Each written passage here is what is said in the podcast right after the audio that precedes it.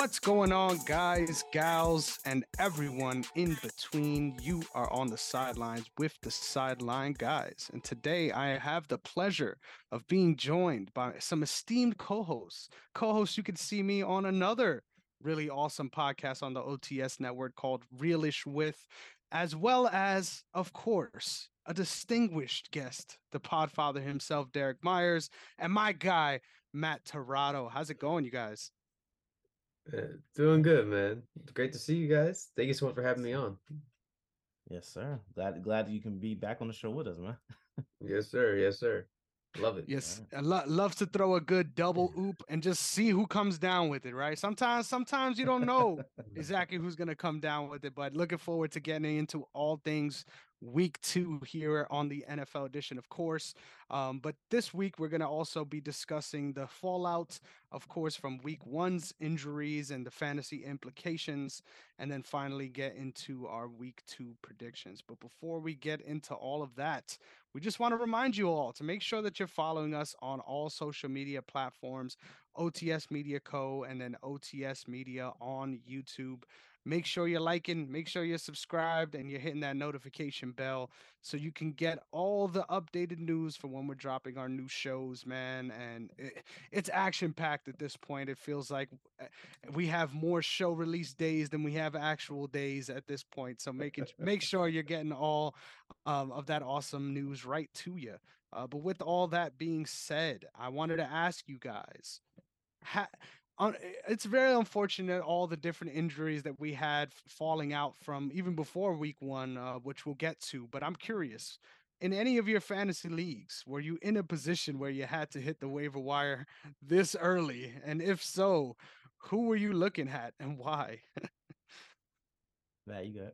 Yeah, I think uh, so. I was I was pretty fortunate. Um, so I did we did an auction draft in in one of my leagues um, and I went all in on Saquon and Austin Ekeler, AJ Brown, CMC. So uh, the only one uh, I traded Saquon away for Darren Waller, uh, Stevenson, and Jahan Dotson. So uh, I felt good. Wow. And then now this report came out about Darren uh, saying that he's suffering from a hamstring injury, and that it's not only just a ha- ordinary hamstring injury; it might be actual nerve damage. So there's a certain point where um, he may be put on IR.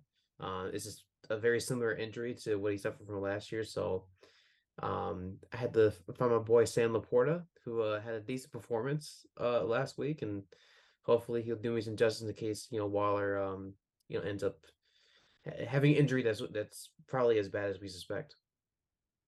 Yeah.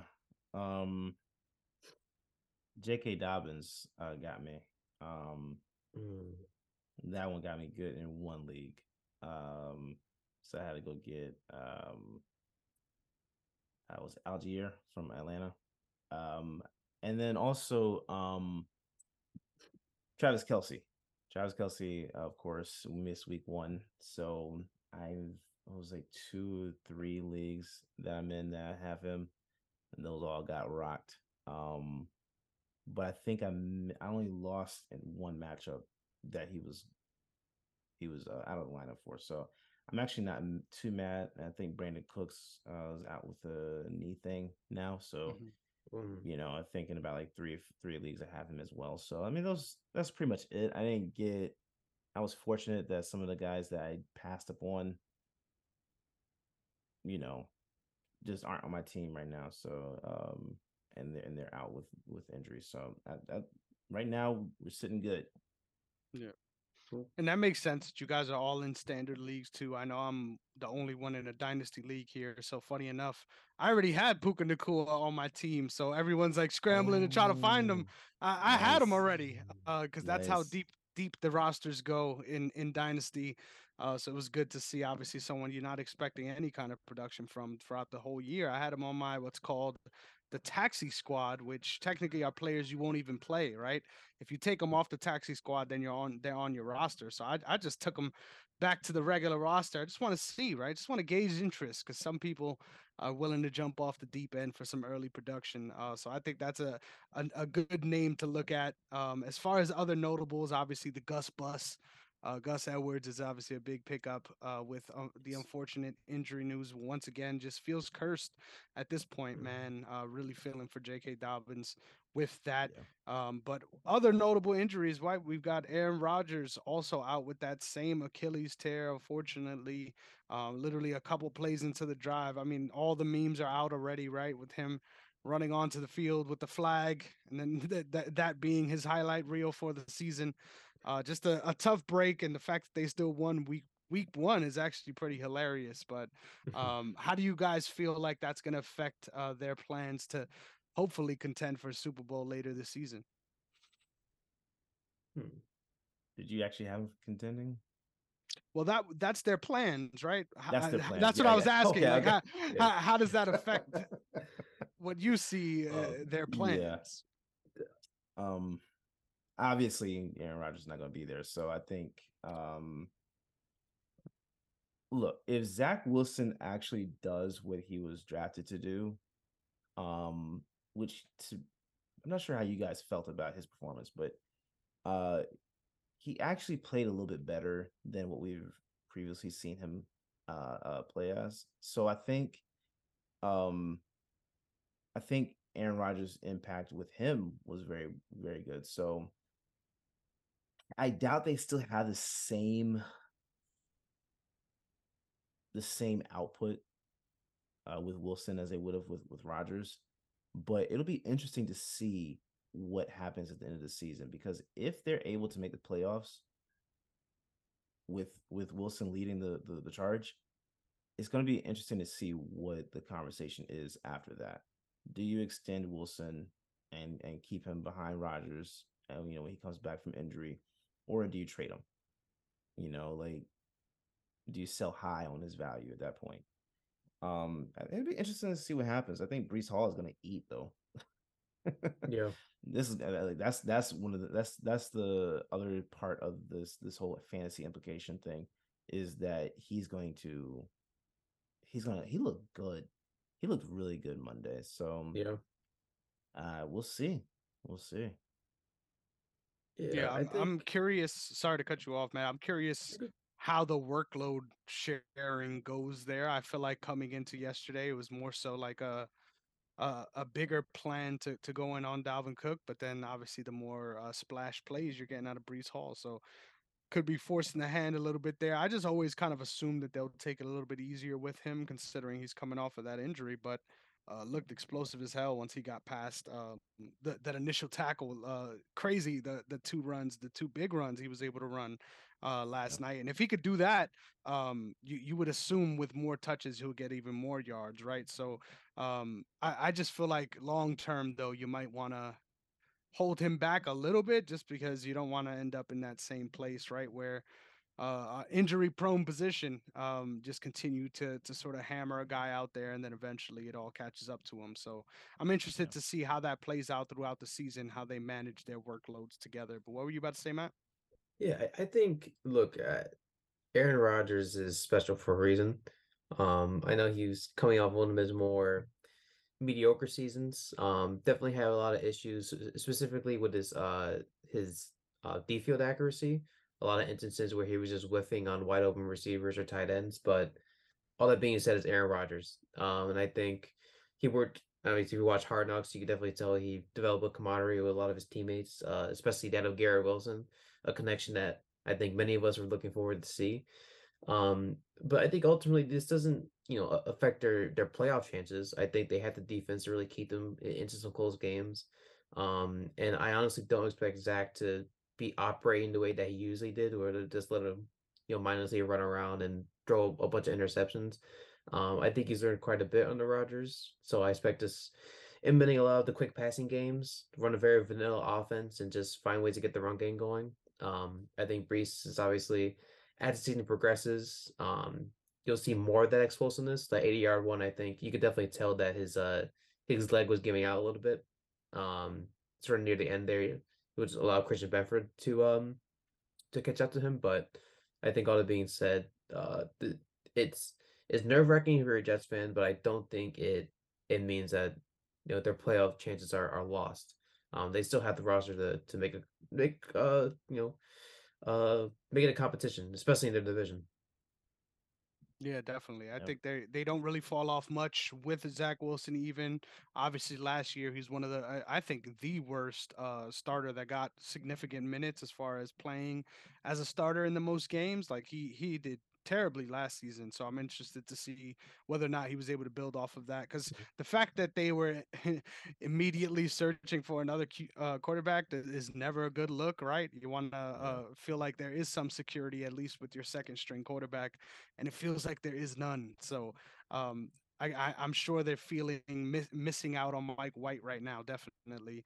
Uh, but something I wanted to ask you guys as far as the development, um, obviously in uh, New Jersey. I was about to make the mistake of saying New York. In New Jersey, uh, there is turf on the field, but then across the league, the the the real story is whether or not uh, there should be turf in any of these NFL stadiums, and a lot of the players' preferences seem to be uh, grass. It was it also had come out that Roger Goodell had mentioned that there actually are going to be looking into this to see quote unquote what the science says on this. So I mean, as as of everything I have heard from players speaking about this, it seems like they prefer to play on grass. Um, but I'm curious, moving forward, uh, whether or not this actually becomes a real narrative, right? Where before the mm-hmm. game starts, we got to make the the asterisk of saying, "Hey, yeah, these guys are actually playing on turf." Uh, so mm, let's not expect everyone to come out of this healthy the way we normally would. Yeah, I mean the uh, executive director for NFLPA, uh, Lloyd Howell, uh, said that it's like the easiest decision that the NFL could make, right? Like the players, if the players want it, and it's what helps keep, you know, or they feel that they they're they're playing better on on grass than they are on turf, and there are fewer injuries than than uh, turf. I think it's something you should actually do. Um, one of the things that Howell actually said was that he finds it interesting that um, that uh, these stadiums can flip over to superior grass surfaces when the World Cup comes or soccer clubs come to visit for exhibition games in the summer, but inferior artificial surfaces are acceptable acceptable for our own players, which I think is very interesting too, because if you're if you're uh, talking about wanting to put out a quality product and the players of your sport are saying they want to have this specific field it's what something it's something you should have been looked into not you know just kind of like act haphazardly with it right? Now i know that there's been a lot of um a lot of talk on it um because of aaron rodgers now this week but you know this is something they've been they've been wanting for the longest time. I don't understand why they're dragging their feet on it um but you know i think if this should this should be in in in in the whole bargaining uh, as well. You know, I think if there's there's another uh, collective bargaining agreement that they need to go ahead and include this in on those kind of discussions. You know what I'm saying? Because you can't, you know, you can't act as if this is what you want for your players. Um, you or you want your players to be safe, and if they're saying that this is the one thing that helps them play in a safer manner, you don't give it to them. Yep. So yeah, and, and you saying that this reminded me of all the the different injuries that occurred last year. I mean, I'm sure each of us can list off ACL tears, but the one that stood out to me, and uh, this is perhaps a a bad example because I I believe this was the London game for the Vikings versus Saints. Um, and so if I'm not mistaken, they use artificial turf in that game. Um, and if I'm wrong, say please feel free to correct me. But there was literally a play where I think it was on special teams. just Vikings player's foot clamped and like like his leg like like discombobulated. Mm-hmm. You know, you see you hear that a lot. Um, and especially if you're a, really if you're any player, right? If you're trying to make a sharp cut on a route or you're a corner and you know you're trying to get to somebody who did an inside move on you. I mean, if your cleat gets stuck in the wrong position, I mean, it, your career could be over you know, and that's that's not right. You know, you have players who have spent their very lives training to be on the NFL, to be on the spotlight, to make their families proud, and for the NFL to wait until an injury happens to a very significant player like Aaron Rodgers you know, is kind of this nonsensical because to your point, Derrick, this has been a consistent issue for years now. Um, you know, so I just hope that they evaluate it, they just make the investment. I know it's more difficult than artificial turf because you have to tend to the grass, but obviously as long as you hire uh, workers accordingly and you pay them, you know, reasonable rates and, and so forth, then it, it, should be a very easy decision to make, uh, in my opinion, you know. Yeah, as long yeah, as you don't have sure. the groundskeeper for the Super Bowl this year. Oh, here we go. I, kn- I, knew it was coming. I, kn- I knew it was coming at some point, right? It, it had to. Um, yeah, I, I I couldn't agree more. I think the general consensus is that turf is easier to upkeep, and that's why those uh, couple. I think it's only four um, NFL stadiums. Obviously, one of them two teams play at, so it forces more games to be there. But um, not many stadiums do use turf, but the ones that do are kind of firm and like, hey, but it saves us money. Um, so um, I think it is kind of interesting though that the league would mandate something like that. Like I feel like in general, across sports in general, there is sort of a variance of options right with certain different things and it's it's rare for the league to come out and say from now on everyone has to do this and here's why so i think the fact that the conversation always goes here is important, but um, yeah, I think it's important that you mentioned this to me earlier, Derrick. It's like, yeah, that all that all means something, but J.K. Dobbins had the same exact injury and he was on grass, right? So yeah. there's only a certain amount of things that are actually in our control that we can mm. mitigate here. I think the fact that you're going to war every play, no matter what, it's not going to be good on the body, right? So, um, right. but once again, if there's something that is sensical, right? And I think this issue is very within grasp as far as being something easy to change, then it, it, makes sense. Make make sure and do it, especially if the players are asking for it. Um, but what's annoying is like like you guys said, right? We had to wait this long for this to happen, and who knows whether or not it would have made the difference last night, right? Uh, but mm-hmm. now we'll never get to know. Uh, so hopefully, moving forward, um, that all becomes observable, right? And we could see mm-hmm. if they do make the change fully, um, if the intended effect takes place or not. Yeah. Do Do you think if if um if this happened to Tom Brady, do you think that things would the conversation would have been like oh like immediate change, or do you think they would have had the same kind of lax approach to it? That's a good question. I feel like nobody is Tom Brady, so that's a hard thing to yeah. ask, but it, it is Aaron Rodgers, right? So it's not that's like right. this is an insignificant injury in that way either. Um, mm-hmm. I'm not sure. I, I don't think I don't think it has to do really with the player. I just feel like this is the perfect storm, as in this is a conversation that has already been happening for a, a couple years at this point. So um, just one more thing to point to, in my opinion, versus just um, it being a certain person and them being willing to shut it down. Yeah. Yeah. I think uh I'll play I'll play devil's advocate here. I think potentially, right? Because you know, we hear so many stories of ACL tears or just uh, very graphic injuries taking place on the field for every kind of player, you know. But more often than not, it isn't until the most recognizable ones is when a certain issue is brought to light or is more addressed. And so if I can guarantee you that if Tom Brady were to have gotten injured in that same fashion, eh, there would be a very quick response issued by the NFL, and then they would say, "Oh, we're we're gonna, I promise, we're gonna look straight into this. This is something that's been in conversations for years now." No, it hasn't. You just waited until your po. In this case, that you waited until one of your poster boys got injured to make a statement, even though hundreds of players have gotten injured and you've done nothing. Like no matter who you are on the football field, you're still human beings. They're still players. They're not more important than the other. That's why we have teams, you know. So, but it is interesting what you brought up though, Derrick. I I'm confident that they would have said something. They would have done something right away. I guarantee it. But oh man, with all that being said, the unfortunate reality of this game is there's no way to avoid this in totality, right? Uh, so we mm. might as mm-hmm. well get the dumb ones out the way, right? Get the get the silly ones out the way, so that uh, uh, the real unfortunate ones are the only ones left. Um, but with all that being said, I think it's appropriate that we move on to week two. Um, some notable things, right? Um, at the moment, Cooper Kupp is still listed as being out, right? Uh, but things aren't looking as bad as initially thought, so that's exciting.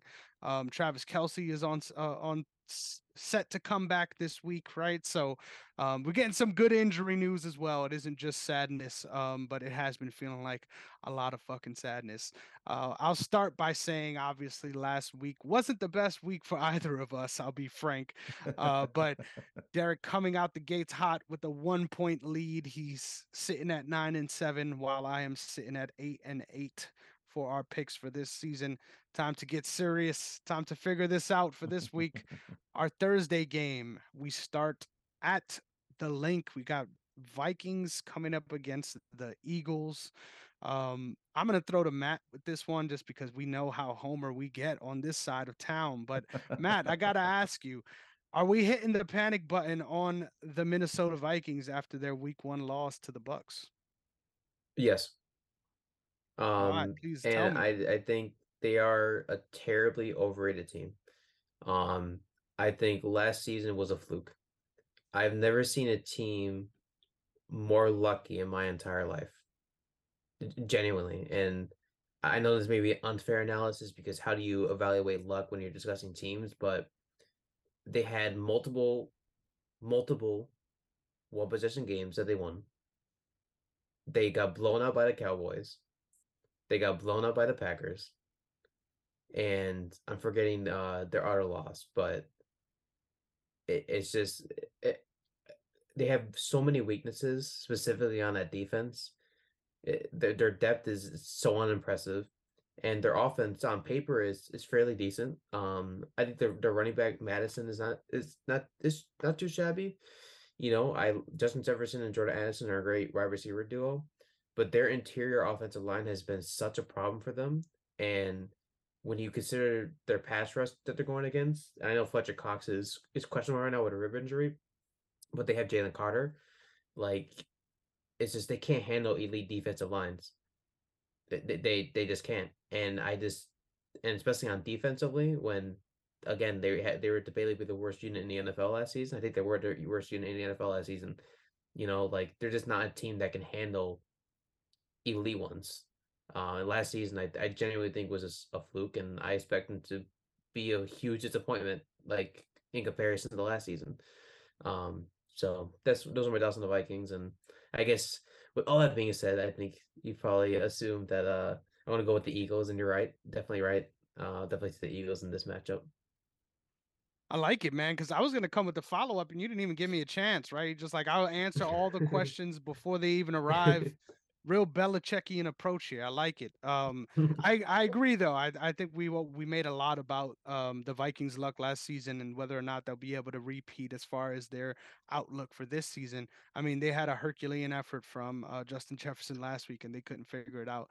Um, that game didn't feel like the Bucks won it, right? It, it just kind of felt like it was a a matter of letting somebody stick around, and then eventually the sort of well broke open, and obviously that does not uh, fare well. But I'm gonna be honest, the the Eagles' offense did kind of confuse me a little bit too, right? Uh, the defense were sure. putting on last week and put them in a position to really be up big early, and um, it just felt like the entire league was a little rusty, right? So can't can't can't talk too much crap. Um, but it, th- those are the things that I'm looking out for in this week. Um, as far as this matchup goes, um, I agree with what you said as far as their pass protection specifically. Like I feel like they're gonna have nightmares trying to figure out what to do against uh, Philly here. I'm just interested in whether or not um, they can really get anything going here. Like I feel like Slay has looked really good uh, uh, on that side and is sort of just locking things down. And then obviously there's there's other guys for the Vikings when it comes to to the passing game, but um it's just a matter of time until someone gets to your quarterback and I do feel like more so than the last couple years that there might be a little bit a little bit something to the idea that Kirk Cousins is regressing a little bit. Um, I, I think we'll know more so later on in the season. But just from what I'm seeing, I think there might be uh, some real smoke to that fire. So I'm definitely going to be picking the Eagles. I would have picked the Eagles last week. I would have picked the Eagles at the beginning of last season. Um, so yeah, I have no reason to not be confident in this. Derrick, um, how are you feeling about your birds after week one? Yeah, so the offense was rusty. Um, I think um, uh, DeVonta Smith, of course, looked you know, like himself. AJ Brown looked like himself a little bit as well. I think it was just it was it was interesting because I think it was both rust and play calling. They have a new offensive coordinator, so I think that that's they're still kind of get trying to get used to certain things. Um, but yeah, they didn't play preseason, so rust is expected to be honest. Um, and uh, you saw that, like you said, Chris, all across the league anyway. I didn't put much uh stock into that. It was just rust. Rust is rust. You know, they got to get out there and play, so they'll they'll get they'll get it knocked off. I think, um, of course, you know, I'm taking the Eagles in this matchup. But the the crazy thing is, the Vikings um already ruled out their center uh, Garrett Bradbury, um, their left tackle and their defensive end uh Christian uh, Darrisaw and uh, Marcus Davenport are both mm. questionable. So you already talked about the offensive line, right? The offensive line, offensive line is going to have a, a, lot to handle tomorrow if uh, your center is already out and your left tackle mm-hmm. is questionable. Uh, even if he's playing, he's still questionable. That's still that's still a soft spot on that line. So, yeah, I'm expecting uh, Jalen Carter to put on a show. I'm expecting that whole D line to put on a show. Um, even if Fletcher Cox isn't out there, you still have a whole uh, a monster of, of guys coming at you. And I think that it's it's show it's going to show the depth that the Eagles have on defensive line anyway. So um, James Bradberry is out for us. So yeah, Kenneth Gainwell. But I'm not I'm not expecting that to really show. I think um, one of the biggest things that you didn't see too much of um, was D'Andre Swift which I found very, very uh, interesting. So, um, you know, Nick Sirianni has spoken out about it already um, and said that was unacceptable.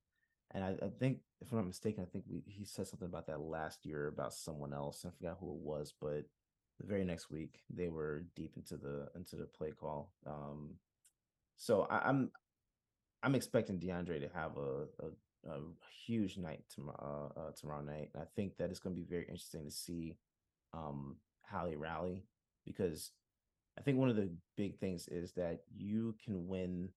It was an ugly win, but you can win in various uh, on various uh, levels, right? It's, whether it's your offense is all clicking, defense, or your special teams. You saw Dallas won um, uh, Sunday, and that was on, on all three phases of the game. So I think um, honestly, that offense just needs to get back into into this groove, and I think that you'll see that, and they're gonna have a. It's gonna be an extremely lopsided win tomorrow night. Um, so that's what I'm choosing.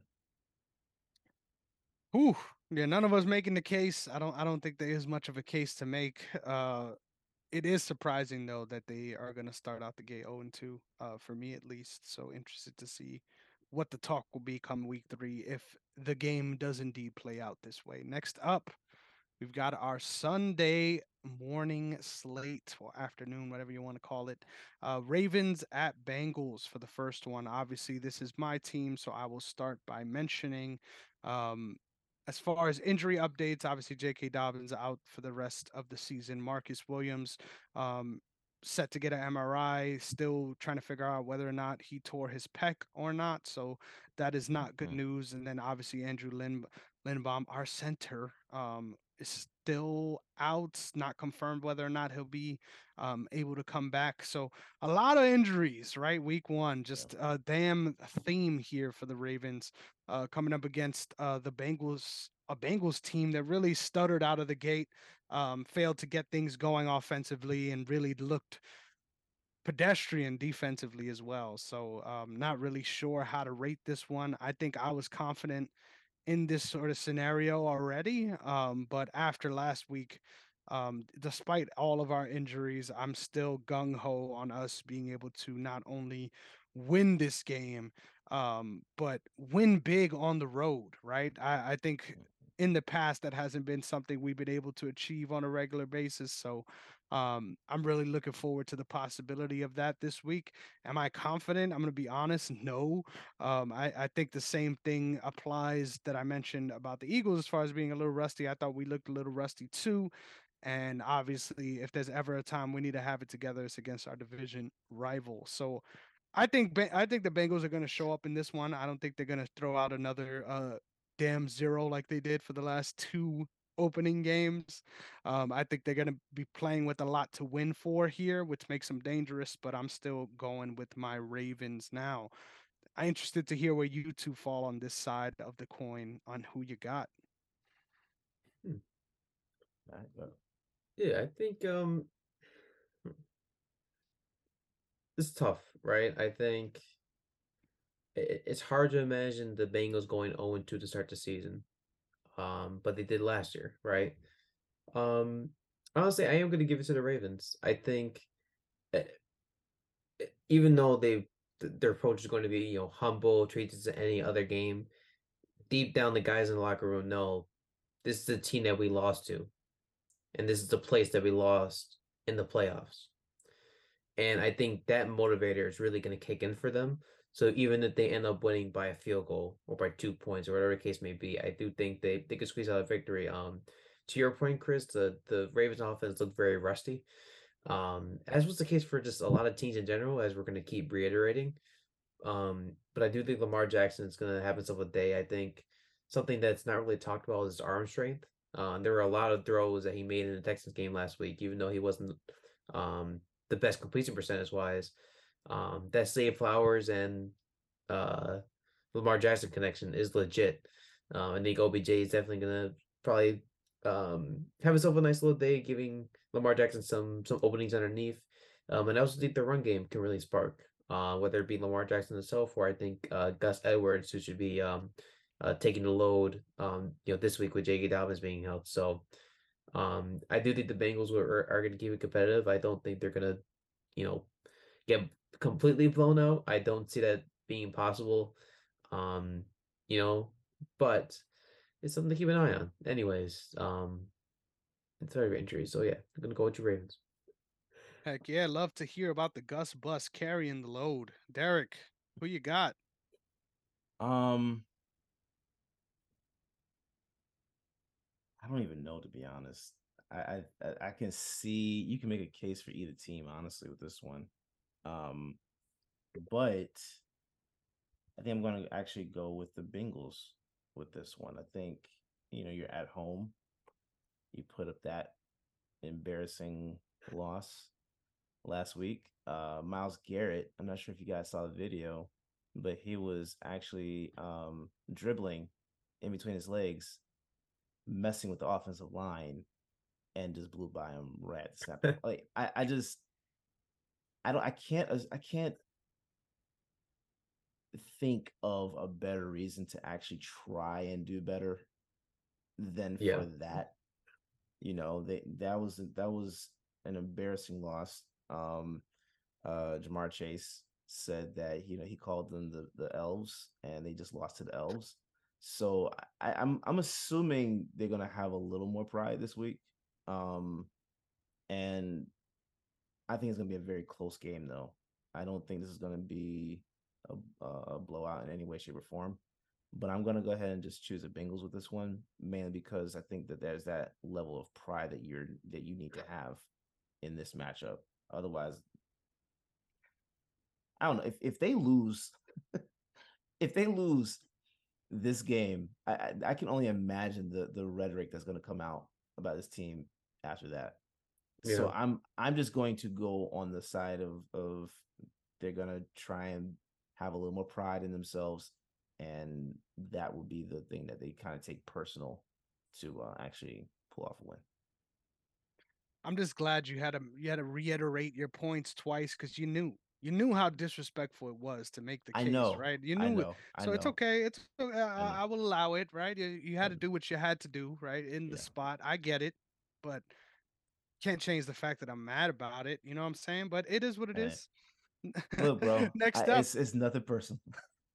I, I, I took it personal. Okay. I'm Next sorry. up, Yeah. Seahawks going up. on- Once again, what what the fuck is a Seahawk, ladies and gentlemen? Going up against the the Lions of Detroit, coming off of their Super Bowl win against the Chiefs last week. Um, Seahawks obviously coming off of a disappointing Week One loss to the Rams that I think nobody except for Matthew Stafford saw coming. So shout out to shout out to them Rams for making that happen. Um, but I'm gonna throw to Derrick first here, right? I'm gonna put all the pressure on you for this matchup because this this is a closer felt like a closer matchup last week, right? Um, but Yeah. got some got some more questions thrown at us to to consider for this week. How you feeling about this week two matchup?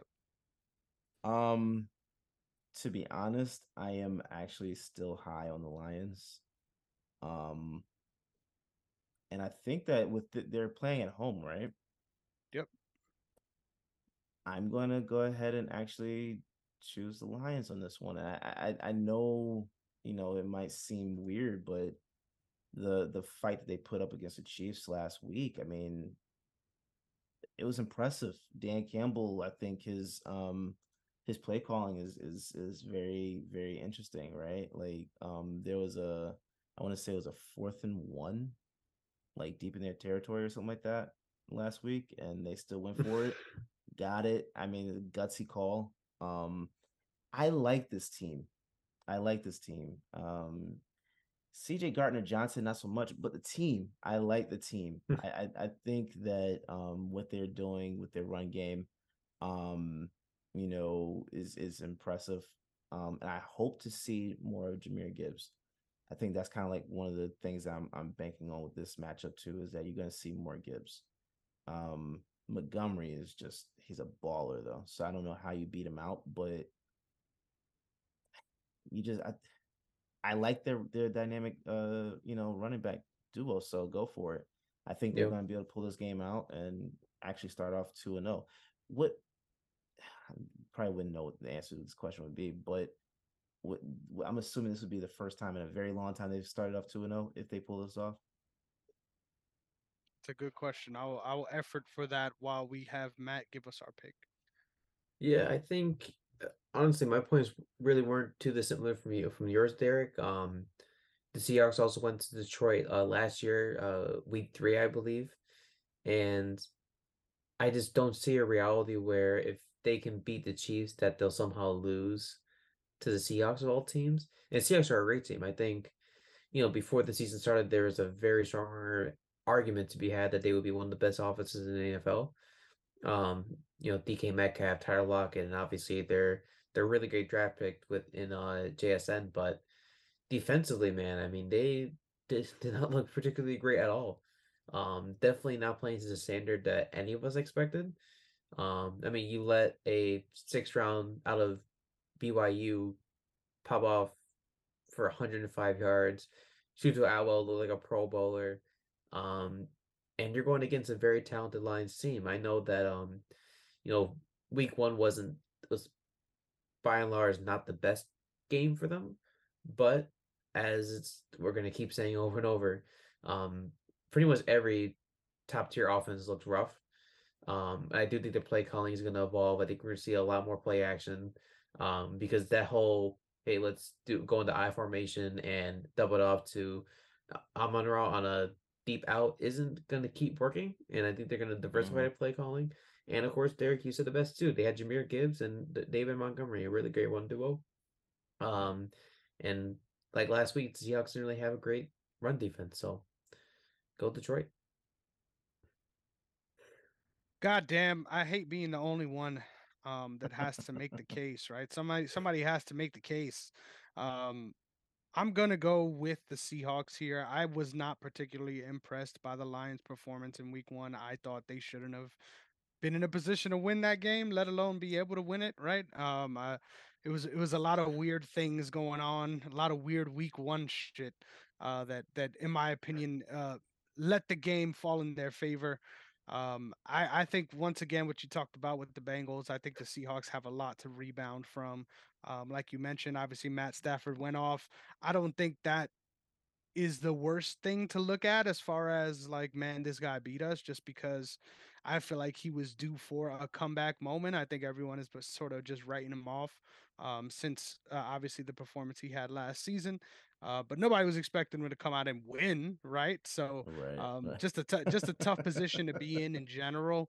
And um, I think what what the key is here in this matchup against the Lions is just offense versus defense. And I think mm-hmm. the Seahawks have more of a, a, a window to sort of make things up on that side of the ball as far as matching offensive production against this Lions defense um, than they would have against the Rams. So I'm interested to see whether or not the Seahawks can bounce back and actually look like a formidable offense this week. If they do, um, I'm picking them to win, which I am here. So give me the Seahawks. I'm the only one uh, picking wow. those picking this weird team, but I'm doing the damn thing.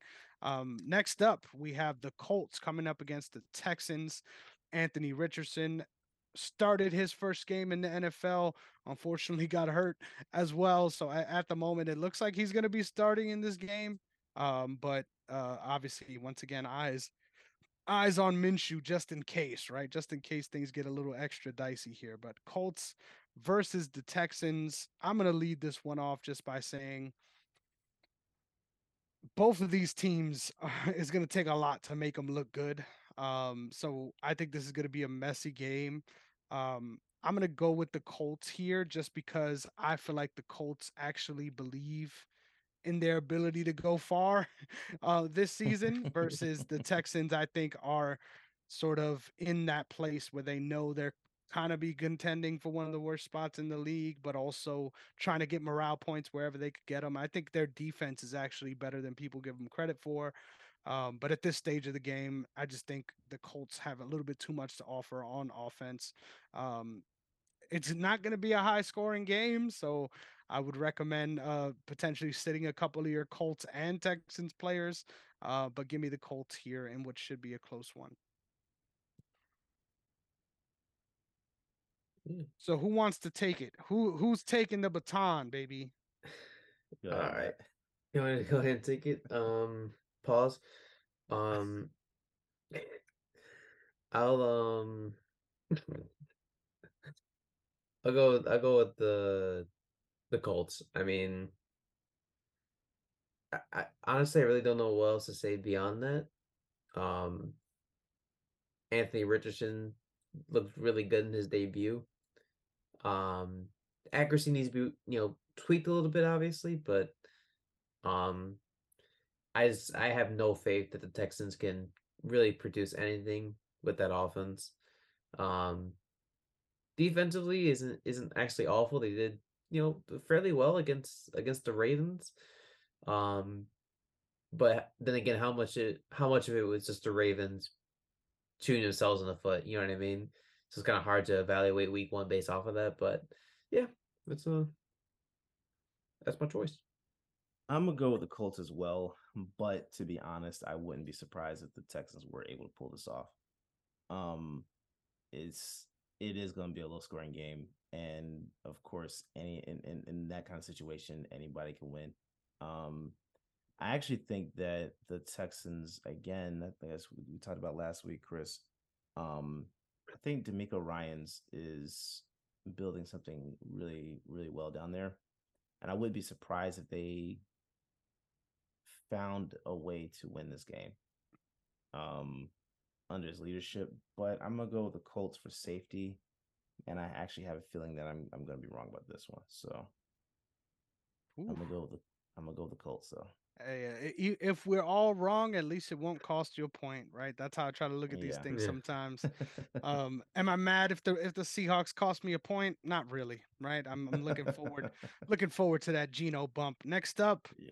We've got the Bears coming up against the Tampa Bay Buccaneers, getting them hot off of their win against the other member of the North. Uh, you love to see it. Um, I'll start off the analysis here on this one. I think obviously besides them hanging tough in the last game and surprising some people, I think honestly their their offense played out pretty predictably from what I thought, right? Mike, mm. Mike Evans is going to be that guy no matter what, right? He's going to get you your 60 plus yards that you need out of your main receiver.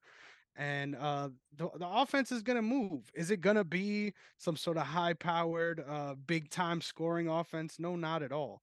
Um, but it's gonna be a formidable even in my opinion, better than the bottom of the barrel offense, which is all you really need when you got a really good defense. So I'm interested. I think they still have a lot of questions to ask, answer, especially in the secondary. Um, mm-hmm. and the Bears don't have the weapons to sort of answer those questions. So yeah. uh, we're gonna we're gonna be we're gonna be having those same questions for a couple weeks now. As far as this matchup, um, it shouldn't be as easy for me to pick the Bucks in this one. Um, but I, I feel pretty confident in going with the Bucks here. Surprising two and zero oh start uh, at the top of that division. You love to see it. Um, but yeah, I think I think that's the only way it could really go. I think even even if we do end up seeing a big time game from Justin Fields, I just don't see how they'll be able to make up that significant gap and score just way more than the Bucks will in this one. So g- give me the Bucks. Yeah. Derrick, I'm gonna put you on the hot seat. I'm making you go second this time. How you feeling? Yeah, I'm gonna go with the Buccaneers on this one as well. Um, mainly because defensively, I don't see what the Bears have to hold up. to be honest, I don't see. I could see if you make a point, um, you know, for for for Chicago, if um, you know the Buccaneers are you know out a couple players on defense, but I I, I cannot choose the Bears in this one. Like DJ Moore was even shocked as how quick they started getting getting booed last week, and I think that he's gonna uh, honestly um, feel that even more this week.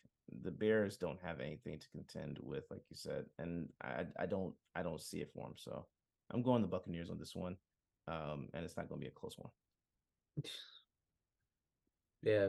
Um. Eh, likewise, I even though I do think that eh, there are a couple things. I think Matt Eberflus and Todd Bowles are two of the worst head coaches in the NFL. So you would think that the Bucks, with their rosters, should annihilate the Bears, but it wouldn't surprise me if they they, they win by such a small margin. You know what I mean? Yeah. Um, I can forgive yeah. last week because again, week one, you're still getting things together. You have a new quarterback. Uh, defense changed a little bit, so I can understand that. But as we saw, especially in the back end of last season, the Bucks looked awful. They did not look like a mm-hmm. playoff team. They squeezed right by because they were in the easy division. Um, and so I think that's going to be the case. You know what I mean? Like we're gonna look up the halftime. It's going to be like six six or something. Yeah, you know what I mean? Yeah, like a really yeah. like low scoring affair. Um, but and you guys said the best. The Bears are just are really not a good team.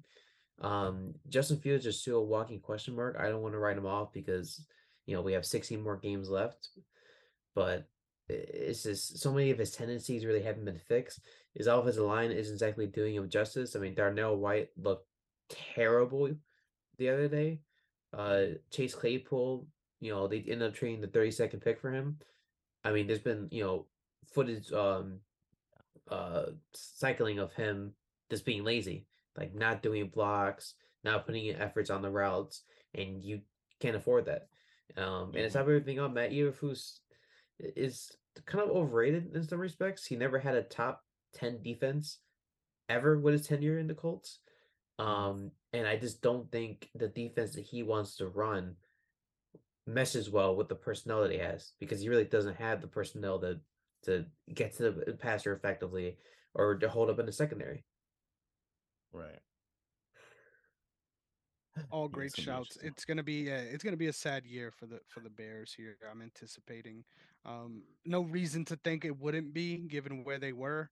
Um, but all things considered, I won't be surprised if shit they even end up with the first pick and go with a quarterback again. Like I, I won't be surprised if we end up at that level of rebuild with this team just because you gave away everything away on defense too, right? So you have nothing yeah. redeemable on that side, and then you're trying to single-handedly bring back a team just on the offensive side. It's a it's a tough way to rebuild. Yeah. But see, even sure. if that were to happen, that's the thing I, that would I think confuse me because why would you go get another Q, uh, QB with this offensive line? Yeah. Like there are teams that just don't want to make the non-sexy move and just go offensive line, defensive line. They don't want to build on those lines to be able to help the quarterback. Because I guarantee, I feel like Fields can go to San Francisco, um, Baltimore, Philly. Uh, I think he can go to any of those, like stand behind any of those offensive lines and have an MVP level uh, season, right? I think is that's one of the biggest things with, with Chicago. They they just don't want to build that line. Yep, definitely a great shout. There's there's a lot of things wrong with Chicago. Trust there's a, a lot, lot. Yes. there's a lot of things going on in Chicago. Uh, but I, I agree. They, they definitely got to take the the baby steps in order to make it uh, to a point where they're crawling again at least. Uh, next up, if, in my opinion, one of the most competitive games on this slate here for week two. We've got the Chiefs on the road against the Jaguars, who came out on top of a real close division battle against the Colts in week one. Obviously, the Chiefs were disappointed and got a big fire in their belly for this week two matchup, I would imagine. Chris Jones is back. He's on the field, baby. He's practicing. I saw the footage. It is real. He has uh, signed his big contract extension, has costing him a pretty penny. Uh, so better be looking forward to producing this week against obviously a, a very potent offense in the Jags.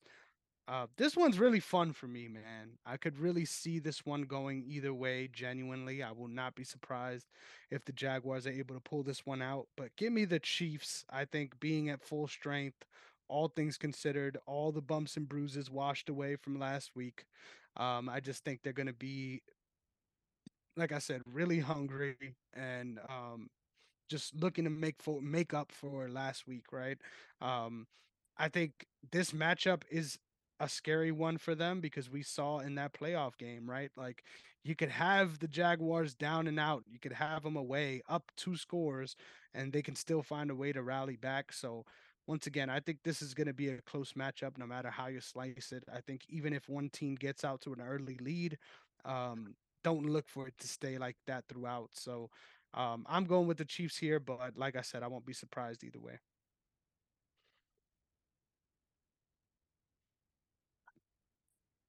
I want to make a case for the for the Jaguars to win this one.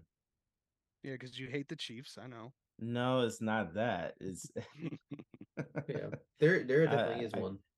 I, there is a case that they can win this one, and I think that because if you're looking at the okay, take away your your your bias for the for the QBs, right? Look at the uh, at the receivers. It's like lopsided. Like all all the Chiefs are gonna have is is is, is Kelce, right? Which I think by fantasy with fantasy wise, he's gonna have a big game this uh, this week. But in terms of production from from the from the receivers, I'm expecting the Jaguars to actually do significantly better than than the Chiefs. It's literally just about whether the the the secondary for the Chiefs is going to be able to hold up or not. Um, I love the battle between Andy Reid and and Doug Pederson. So I think I might take it. I might take it, bro. I might go ahead and and, and go the Jaguars on this one. I think that is very. It's going to be a very close game. Um, uh, I'm looking for Trevor Lawrence to to do his thing with this one, and and Calvin Ridley looked amazing last week. I, I yeah, I just I think that the the the combination of all of that, um, I do believe the Chiefs are gonna have a good game, but I think it's gonna be um, I think it's just gonna be that one of those where where the Jaguars are just able to edge them out. I'm going with the Jaguars in this one. Crazy. Thank you. I'll take the I'll take the um, point. Yeah, I'll um I'll go I'll go with the Chiefs. I think we are not going to see a performance like that on Thursday. Um Kadarius is going to have his redemption. Um I think he's he is going to be utilized about the same as he did for the Lions. Now, and to Derrick's point, I think is a valid reason. Outside of Kelce, what true weapons do they have? You know, I think Justin Watson is decent. and that's it. Um, quite honestly. Hey, Rashee Rice is on that Now- list too. And yeah, Rashee Rice definitely in. But at the same time, I do think that Andy is gonna have uh put together like a uh you know schematics to get his okay, this is gonna be a dumb thing to say. I want to contextualize it. It's schematics to get his guy open. Obviously every coach wants to get it get a guy open. But I'm going into the season, I just don't trust the Jaguars passing defense. And I do think we're just gonna see a very simple game from Mahomes. I don't think they're gonna test that secondary a lot of the time in terms of you know passes over 20 plus yards. We're gonna see a lot of passes 10 to 15 yards. Take what the defense is giving you, get the run game going a little bit, and the Chiefs can come out with a victory. Um, now on the flip side, when it comes to the Jaguars, I think their main concern right now is mainly Chris Jones. Um, I think I- I don't I don't think he's gonna get a sack. Um, I do think he's going to generate a lot of pressure because their offensive line is is still a bit iffy, especially uh, in, interiorly. Um, but I think if T Law just remains composed, you know, and, and essentially does what he did on on Sunday, you know, they'll, they'll be fine too. But with that being said, I'll go with the Chiefs. I think they, they have a chip on their shoulder right now. A lot of people are talking, um, and I think they want to they want to shut a lot of the haters up. For sure, and and the the main thing that really pushed me over the edge, uh, Derrick, because I I agree. I think it is that close of a matchup. Was the I I know it's the Colts defense, right? But their inability to to sort of uh, separate themselves from the Colts last week is what really kept me giving them a side eye here. And obviously, uh, you point to uh, KC's offense. Um, I think India Indy has that same issue as far as having a lot of guys that you read their name off the stat sheet and it's just like who. Um, so I'm interested to see obviously a, a much different uh, person at the helm at quarterback, so it changes things. But I think with um, with Kelce back in the lineup, I think that helps free other guys up so that they're not as pressured, right? And hopefully that stops and prevents people from uh, just dropping egregious passes that are right in their hands.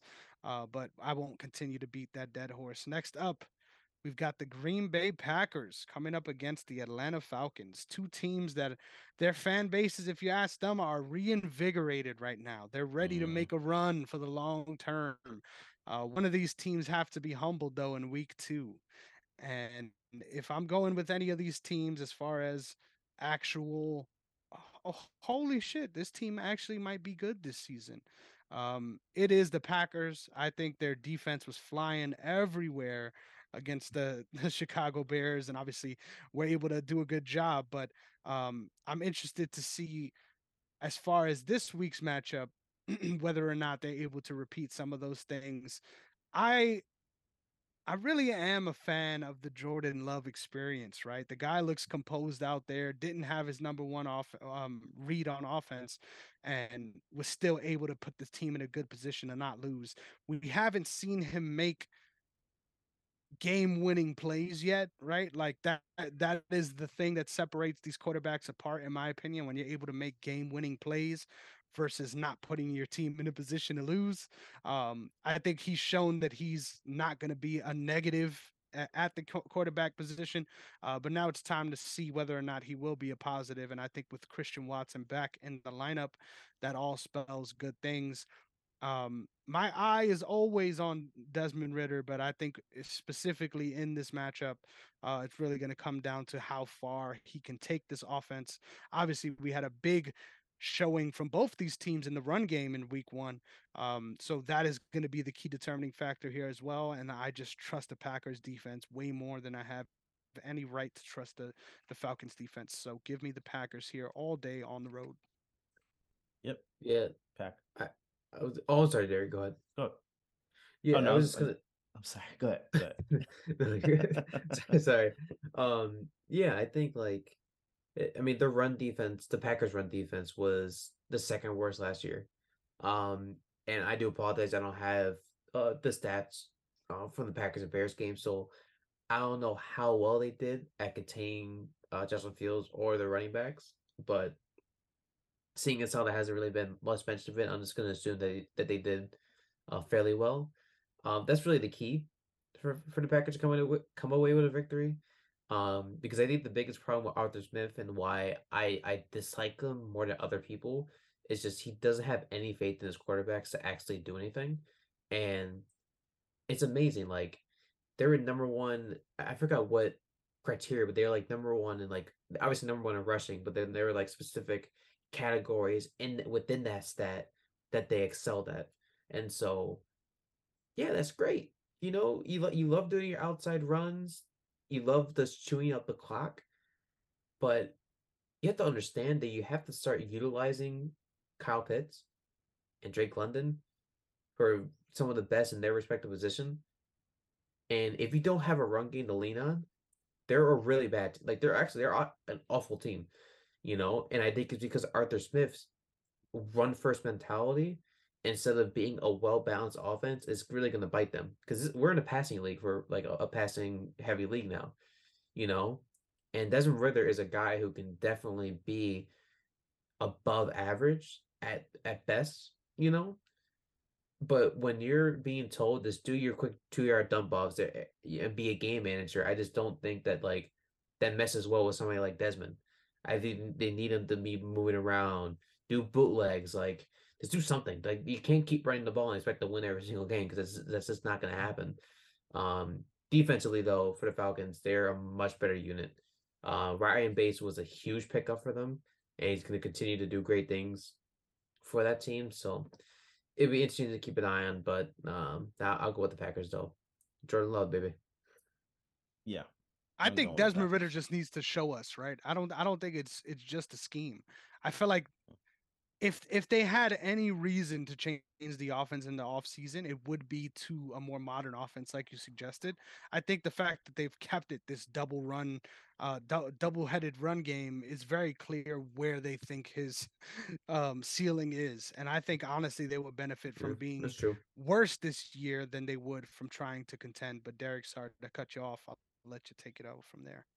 You're good, bro. I'm just I I can't add anything else. The Packers are winning this game. I don't know how Atlanta's gonna go and and win, win this one. I, I really don't. So let me give it to the Packers. You can't win being one dimensional like that. So I, I you know. Mm-hmm. Yeah, so, certainly it's a tough one. Bijan looks great though, uh, which is yes. g- mm-hmm. good, good to mention. Uh, instinctually, man, the, the guy really knows how to find holes. Even after play starts to break down, you could tell he's he's making the right decisions out there to get as much yardage as possible, which you love to see from a young back. But all fantasy right, people next. Ain't happy though. What was that, Matt? I was like, fantasy people ain't happy though. Oh yeah, I mean, they, they never will be, right? Next up, we've got the Raiders on the road against the Bills, who just got their heart ripped out from underneath them um, against the Jets, obviously losing in that overtime um, fashion there. How do you feel about this Bills team, man? Because I do not, in my opinion, there's no excuse for them losing that week one game. Um, I thought obviously the interceptions was the biggest keynote of the game for Josh Allen. I believe there were three in total. Um, just a rough night as far as um, capitalizing, especially in, on deep drives, right? Um. Nothing's worse, in my opinion, or more demoralizing than getting halfway down the field and then throwing an interception. It's like, man, yeah. Uh, we, we were going so far with this, um, and now we've set ourselves up here. Obviously, I think this is a good position for them to be in as far as who they're facing. Um, obviously, the Raiders coming off of a big week one upset against the, the the Broncos at home, so they're looking to keep that momentum here on the road. I just like the the Bills here. I think it's I'm never for whatever reason I can never pick the Bills regression correctly, right? Some games they're yeah. they're gonna show up and just not do as well, and for whatever reason, um, I'm always on the opposite side, right? So I could I could genuinely be wrong about this, and the Bills go 0 and 2 and I'll just be here again like man they did it to me again uh, but I didn't I didn't think they looked that bad to warrant me picking the the Raiders over them um, I think pass protection is going to be sneaky though I think the Raiders line doesn't get enough uh, credit as they deserve, and obviously, um, certain big names on that uh, defensive line are coming back this week. So we got some problems, right? If we're Josh Allen and crew, but I think even with that, I'm still going to be picking them here. So Derek, who you going with, Raiders or the Bills? I'm going with the Bills, but I agree. It is confusing because Josh Allen, as as great of a quarterback as he is, um, you know, I think that week one, he was rusty, right? The team was rusty, like you've been saying, but he looked like he was in midseason form where it was like that. You know how we talk we talk about it every year. Is like this one part where he just like he just sputters. He goes down, then he picks it right back up and gets right back to being Josh Allen. Um, I'm be honest, if if this is that part of the year for, for him, right now, that's going to be hilarious as hell. Um, especially given the the fact that the rest of the year he'll look like Josh Allen going into the playoffs. I think that would be that would be hilarious. Um, but I'm going with the Buffalo Bills here. I think they actually surprised me. Uh, uh, outside of the loss, they surprised me. Um, because we've discussed it about uh, on here before, but they they actually utilized the run game. Like it wasn't it wasn't just like the the running backs being out there for you know for show.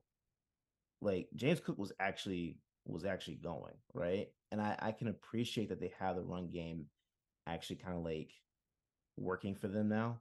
So as long as you know Allen can put everything together, and and I think a couple of those interceptions he just threw the ball like way off target for no reason and and and and, put the ball in in um a tough position uh to be to be caught um especially that one to Diggs in the end zone where he was he was double teamed right? Like it was just those kind of like those plays where it's just like you wish you could get those back but if Allen gets that together I actually expect them to to to be really good uh, this week um I love what Kincaid did too.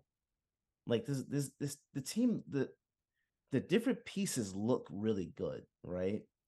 Uh, Milano came up with it with interception uh, Monday too. I, like I think they did a really good job. It's just that Allen just wasn't playing like Allen, you know, and that that's that's the thing that sucks about that. So I'm going with the with the Buffalo Bills. You cannot have a game like that especially if you're Josh Allen and not bounce back the next week. So give me the Bills. Um, I don't care who the Raiders have. I don't see them going to Buffalo and winning that game. Well, I'm actually going to be devil. No, I'm joking. Um, yeah, yeah. the Buffalo Bills. I mean, I think it, Josh is an example of he's the next next Brett Favre. Honestly, I don't think there's any other quarterback to compare him to he's going to make a lot of bonehead decisions and then he's going to make plays that will make your mouth drop.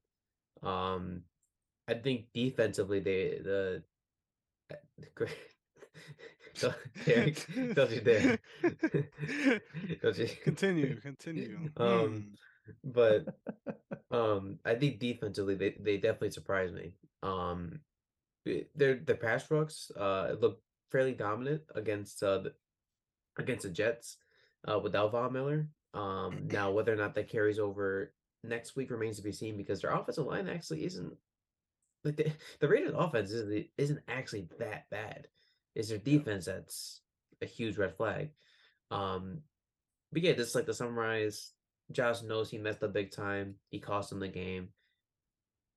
He's gonna, you know, go back to his former self, and then yeah, they go away with a victory at home, and you know, we'll see if we t- talk about the Bills positively moving forward. Hopefully, hopefully, nothing but positive things coming out of week two. Next up, um, it's time to talk about a different kind of sadness. We've got the four o'clock window begins on Sunday. We've got the Chargers coming up against the Titans of ten- Tennessee. Um, I'm going to let you lead the dance with this one, Matt. First of all, please talk to us about what happened and what went wrong in week one for the Chargers, and how do you think you guys bounce back here in week two? We put Khalil Mack and Tyreek Hill in the opening drive of the game. It's the only way. that epitomized. I don't. I don't think I had to even go into detail um, about that. that epitomized our defense. It was just an atrocious defensive effort. Um, Staley has to go. I, I think offensively we got something going with the running game. Um, I think Ekeler was over 100 yards. Joshua Kelley um, was around 90, 90 or so. Um, and so, yeah, it really sucked. Um, but I think going against the Titans, um, should be good. Should be good for us. Um, I think you know Mike Williams definitely happens over the day. The Titans' passing defense doesn't look particularly great. Um, and ultimately, what what it really boils down to is if Austin plays. Um, he's questionable.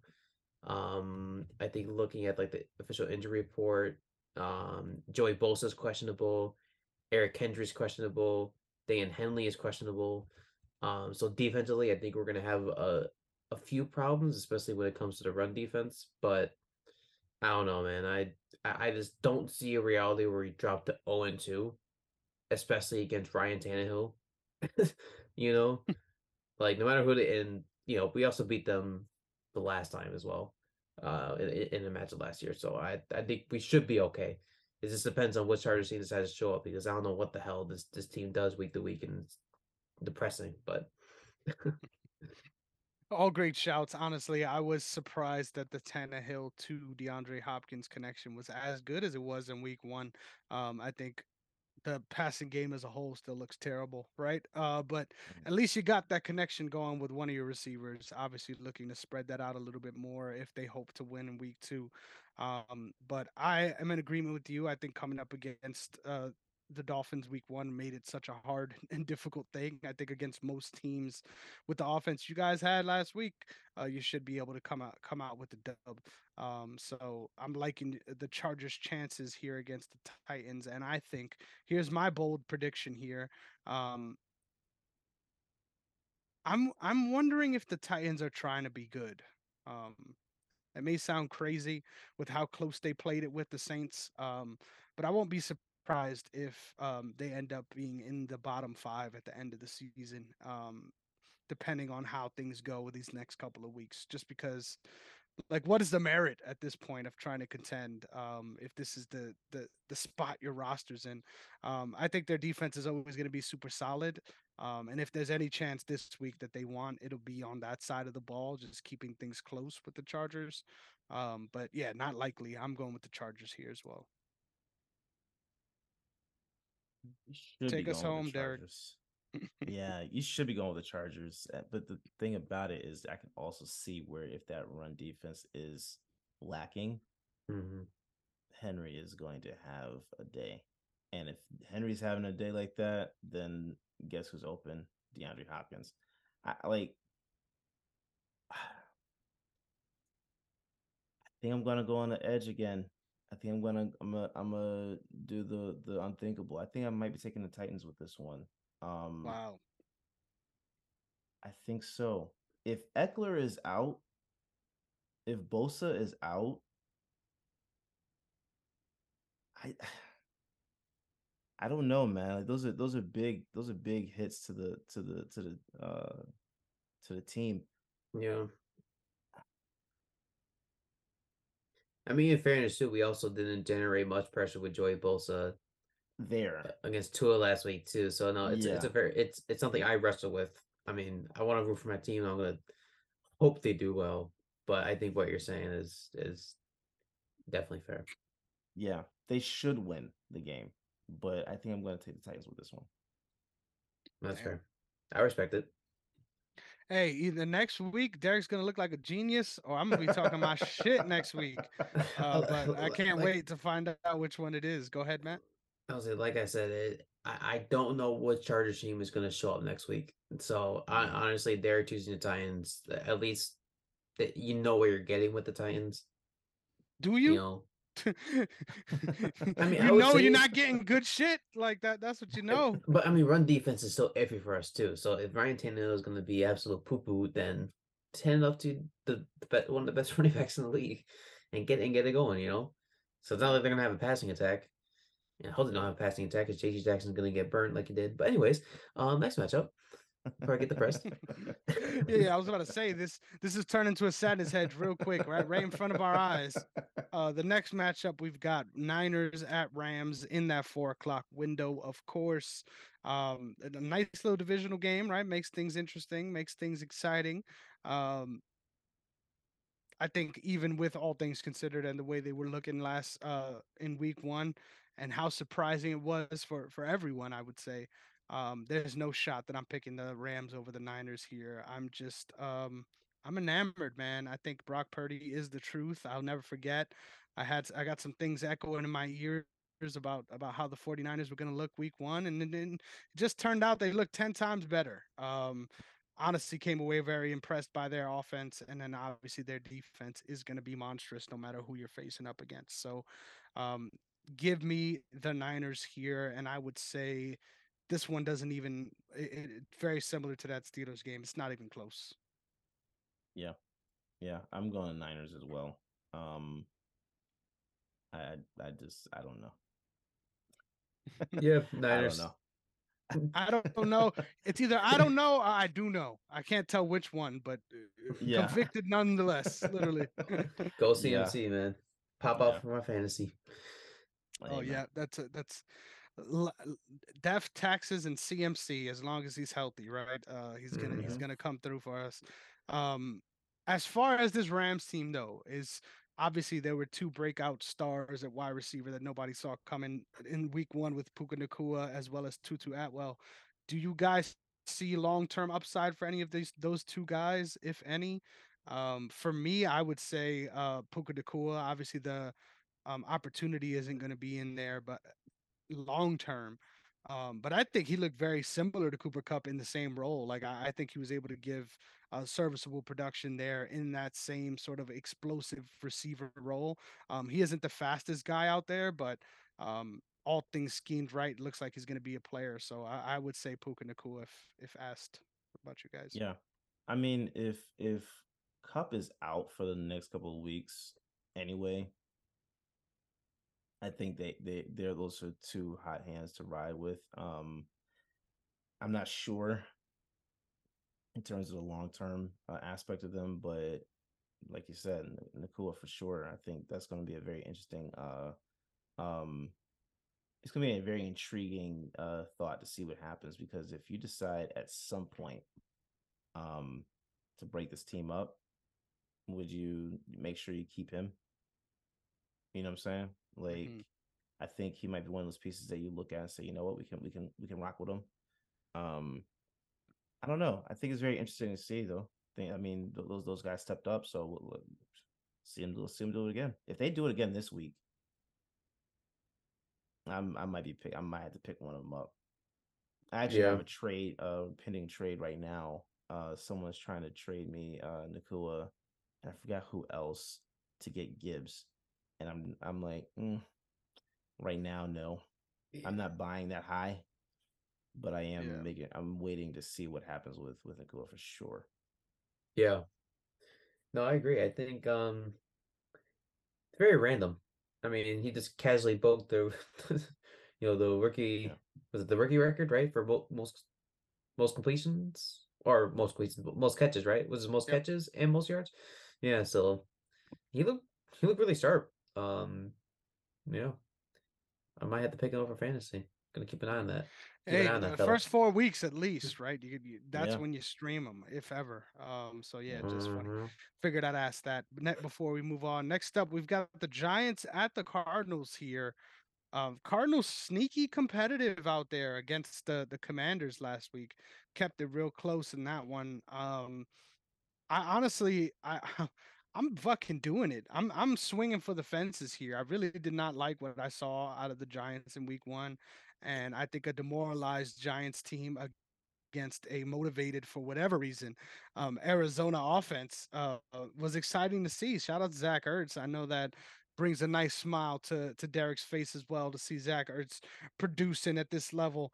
Um, I think it, this is the easiest L to pick as far as like you know what. Um, gotta assume the Giants bounce back here, but give me the fucking Cardinals, bro. They looked feisty as hell last week, and Mm-hmm. I think the Giants putting up a nothing burger is a little bit more significant than people give it credit for. So, if if Derek's taking shots all day, I might as well take one of my own. give me the Cardinals. Matt, how you feeling? Uh, I'm going with the Giants. I I just don't see a reality where after having that absolutely embarrassing performance that they dropped to 0 and 2 because of the Arizona Cardinals. Um, I think we're gonna see. I, I know. I think Elite. I think Ojulari is out right now. I think he suffered an injury during practice, or I think one of their cornerbacks did recently. So that's something to keep an eye on. Uh, because Marquise Brown, put Adam in your fantasy. Uh, because Marquise Brown might uh have a nice little day. Zach Ertz should as well. I think he he's coming back from injury too. Um, but I think offensively we're gonna see hopefully Darren Waller out there. You know, I know he's dealing with hamstring issues. I think Parris Campbell's had redemption. He had a couple uh couple drop passes. Jalin Hyatt had, had one right in the middle of the field. So I don't know. I just I, I they're gonna win. They should win. But to your point, Chris, is any given Sunday, man. And honestly, with the way week one went, it wouldn't surprise me if the Cardinals somehow make the Super Bowl with Jonathan Gannon. it won't happen. But at this point, it's it's a matter of who wrote that script. Yeah, right. is possible. I don't even know, man. I, I like I don't trust Jonathan Gannon at all. Um and the the weird thing about it is there are former Eagles players on this team that I know, like Kyzir White, the linebacker, flying all over the place last week. Um I can see why you picked them, Chris. Um but I can't I can't ignore the coaching matchup. Brian Daboll is not losing to Jonathan Gannon. Like that's not happening. Um Which one of you guys think- taking the bus? Which one of you guys took the bus here this morning? Anybody saw that clip of Jonathan Gannon talking to the Arizona Oh players? Yeah, it looking like- That, bro, that was that was so, so bad. weird, man. One of the one of the biggest, most cringeworthy things is that when co- co- coaches do like that, um, that grind hustle mindset. You know what I mean? Mhm. Yeah, like- yeah, yeah, You to stop. like, yeah. if if I if I'm in that room with Jonathan Gannon, bro, I'm walking out and requesting a trade. Oh, for sure, for sure. who who is their quarterback right now? Joshua Dobbs. Yeah, yeah, Joshua Dobbs. And then uh Clayton Tune is uh is their backup. He was the the the rookie they picked up. Okay. Mhm. Yeah, I'm I'm going the Giants on this one. I, I like I just I can't see them losing uh, uh to the to the Cardinals. Like the Cardinals are going to be feisty based off of players, not coaching. Yeah. Um and I'm going with them on this one cuz I think that they're due. They're due. Like last week was trash. that last week was horrible. I I've I didn't think that that would happen. I think I picked the Giants last week over the Cowboys. Um, but I'm gonna Yep. choose it. I'm gonna pick the Giants over the Cardinals. If they lose to the Cardinals, I'm not picking the Giants another game this year. That there is no way that they should lose to the Cardinals at any way, shape, or form. Should they be losing? and and, and I love Zach Ertz. I love uh Kyzir White. Um, I I just I can't I can't choose them. I can't choose them. I, I like Marquise Brown is gonna do a good job though. He's gonna Yeah. and do a job, good job. But I, I, I like I can I can see where Saquon like goes off in this game, and he needs to go off for for for uh, Daniel Jones to actually do something because there is no way the the Giants can sit here and say that they were justified in paying Daniel Jones what they paid him this offseason. That is atrocious. That Mhm. that makes no absolutely no sense to, to do. So um I I'm I'm hoping they they decide to play this week though. I'm hoping they decide to play. Because if they don't, that, that's gonna be a very interesting interesting turnaround. Yeah, I uh I do want to add a little fun fact. Um, so I faced off against somebody in in fantasy, uh, and uh, he had Tyreek Hill, Tee Higgins and Brandon Aiyuk. So Tyreek Hill obviously popped, you know, popped off with his 40. And he put in Tee Higgins over Brandon Brandon Aiyuk. Yep. And to top everything off, the kicker was that he is a two quarterback league. It's a, well, it's quarterback and then quarterback flex. He had Daniel Jones as his second quarterback. Ooh. And I ended up winning because Danny Dimes Oh. decided to help the Cowboys out. And so I just want to say to him personally, Daniel, if you ever have a chance to watch this, um, I love you, man. I mean, no.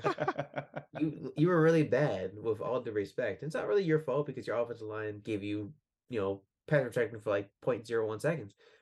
But you helped me.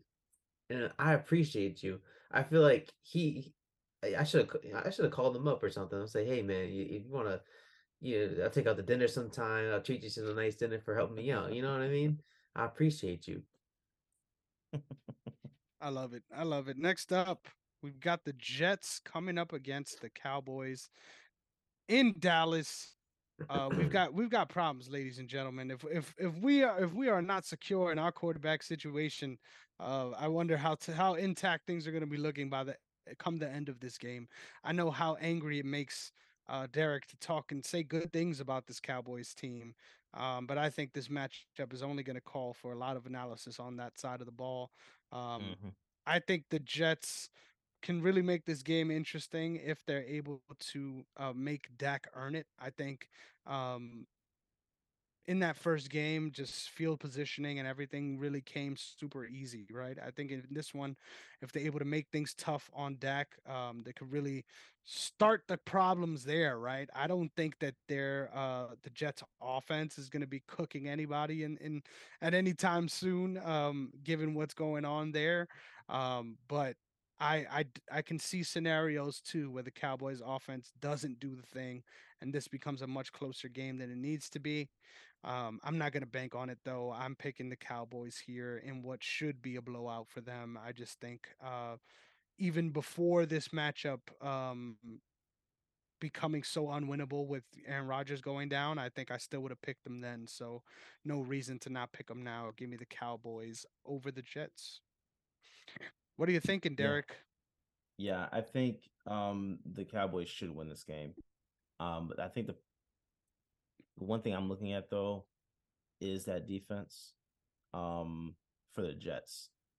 The Jets actually defensively, the Jets looked they looked phenomenal. I Mhm. like I, I don't think that they're getting as much credit as they should get um going against the Bills like that. But I think that they're- Quint Quinnen Williams, Monster. that boy got fast, man.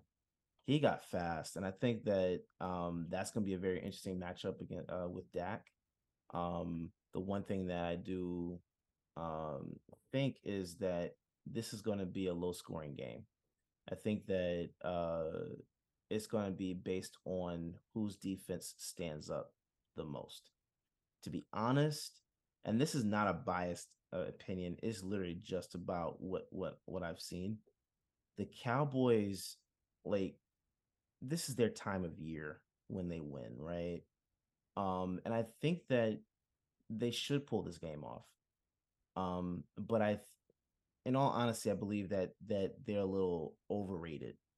You know, be, just because, yeah, I, I know the shutout and all that stuff, but I think they're a little overrated in, in certain aspects, especially on offense. Um, Dak does not look the part. And to be honest, if you're if you're looking for Dak to to to win you the game, you know, I'm I'm I'm not gonna bet on it most times, right? So I'm gonna take the Cowboys here, but I do not feel confident in it. to be completely honest, I think that um the Jets defense is going to. I think it could possibly win in this game. Uh, For sure. I think that that defense looked phenomenal, and and especially um again uh uh, uh Quinnen Williams. Not, not we're not even talking about Sauce Gardner yet, right? But I I do believe that um you know he played a very good game as well. I'm impressed by the Jets defense, to be honest. So I think they could actually hold the Dallas Cowboys off and win this. I would I, I would love to see it to be honest. I would love to be wrong about this and about this pick. Um, but I'm gonna go ahead just for safety, and I'm gonna I'm gonna pick the Cowboys in this one. Um, but I wouldn't be surprised if the Jets pull this one off. Yeah, um, I mean, Derek, you, you said everything to a T. Basically, what I was gonna say, I think, is gonna be a field position battle. Um, and I, I think this might be the most boring game on the schedule. So, if anybody is anticipating a high scoring affair, uh, between two of the best defenses in the league as of now, um, you are gonna be in for a treat because that game is gonna last a long time. Um, and I think to your point, I think Dak himself did not look good. I mean, he, his accuracy is a huge problem, and some of the throws that he missed, I know people are gonna say week one. It's just it's inex it's inexcusable. It's inexcusable. Yeah. Um, and as the weeks progress, that's that's gonna come to bite him. Um, you know, especially, you know, you're going against and you're in a tough, you know, tough division because the division is still competitive outside the Giants. We'll ignore them, but um, I'll just put it this way, Derrick. When you um, when your team gets you know four picks on deck, just be ready for all the Cowboys fans to you know talk about how oh you know should have been a flag or no you guys are cheating and you guys don't deserve to win the division. So yeah. be ready for that. Those, little cry fests are like you know, it's like Christmas. It happens every year. I, I so I'm I'm waiting for it to happen. Uh, it's just a matter of time. You love to see a good tear in in in your rival fan base's eye. You love to see it. Um, next up, the final in our four o'clock window on Sunday, we've got the Commanders coming up against the Denver Broncos. Just the mid bowl, right? The the ultimate mm. mid off. Who could be the most mid this this week two matchup will let us know. Um, I think the Commanders obviously are trying everything they can to try to turn things around. Um, from what I saw, I think offensively they're still not clicking um, the way you would expect them to come midseason form. So I think there is some um, upward trajectory on that side of the ball. As far as their defense, man, if if Josh Dobbs is cooking the way he was cooking last week, um, I have a hard time seeing a lot of teams just outright stopping them. What makes the difference here is usually usually isn't the biggest factor, right? When you all things considered, but I think it is the Broncos elevation and being at home is what's going to make the difference here. I think the Commanders are a team that look to play with pace in general. Um, and it might be might be against their interest in this one. I think it's not like the the Broncos are a super fast team either. I just feel like the longer their defense could stay on the floor in general, the better it is for them as a team. And all things just point to um, things being pretty rough on the offensive side of the ball for the Commanders, at least to start, um, considering they're in this mile high stadium, right? Um, I think I wasn't I wasn't uh, blown away with what we saw from Sean Payton's offense in Week One, but I think they were able to get things rolling in the right direction. I think still we need to see Mims um, have a role in this offense right now. There is no role for your rookie receiver, and that's always a tough position to be. Right? You wanna you wanna focus on upside here, and I think Courtland Sutton does have good upside in this offense, um, but without Jerry Jeudy, Jeudy, right? We're we're steps away from being at a full um, passing game on offense. So it's going to take the defense to carry in this one. And I like them to do it. Give me the Broncos at home. Matt, how you feeling? Yeah, the same way, brother. Um, I think the Commanders' offensive line was not very disappointing. Um, I expected them to be a slightly better unit going into the season, but I mean, they were struggling against uh, outside of Kai, because Kyzir White is uh an edge rusher, right, Derrick? Yeah. Oh yeah, linebacker. So outside of linebacker.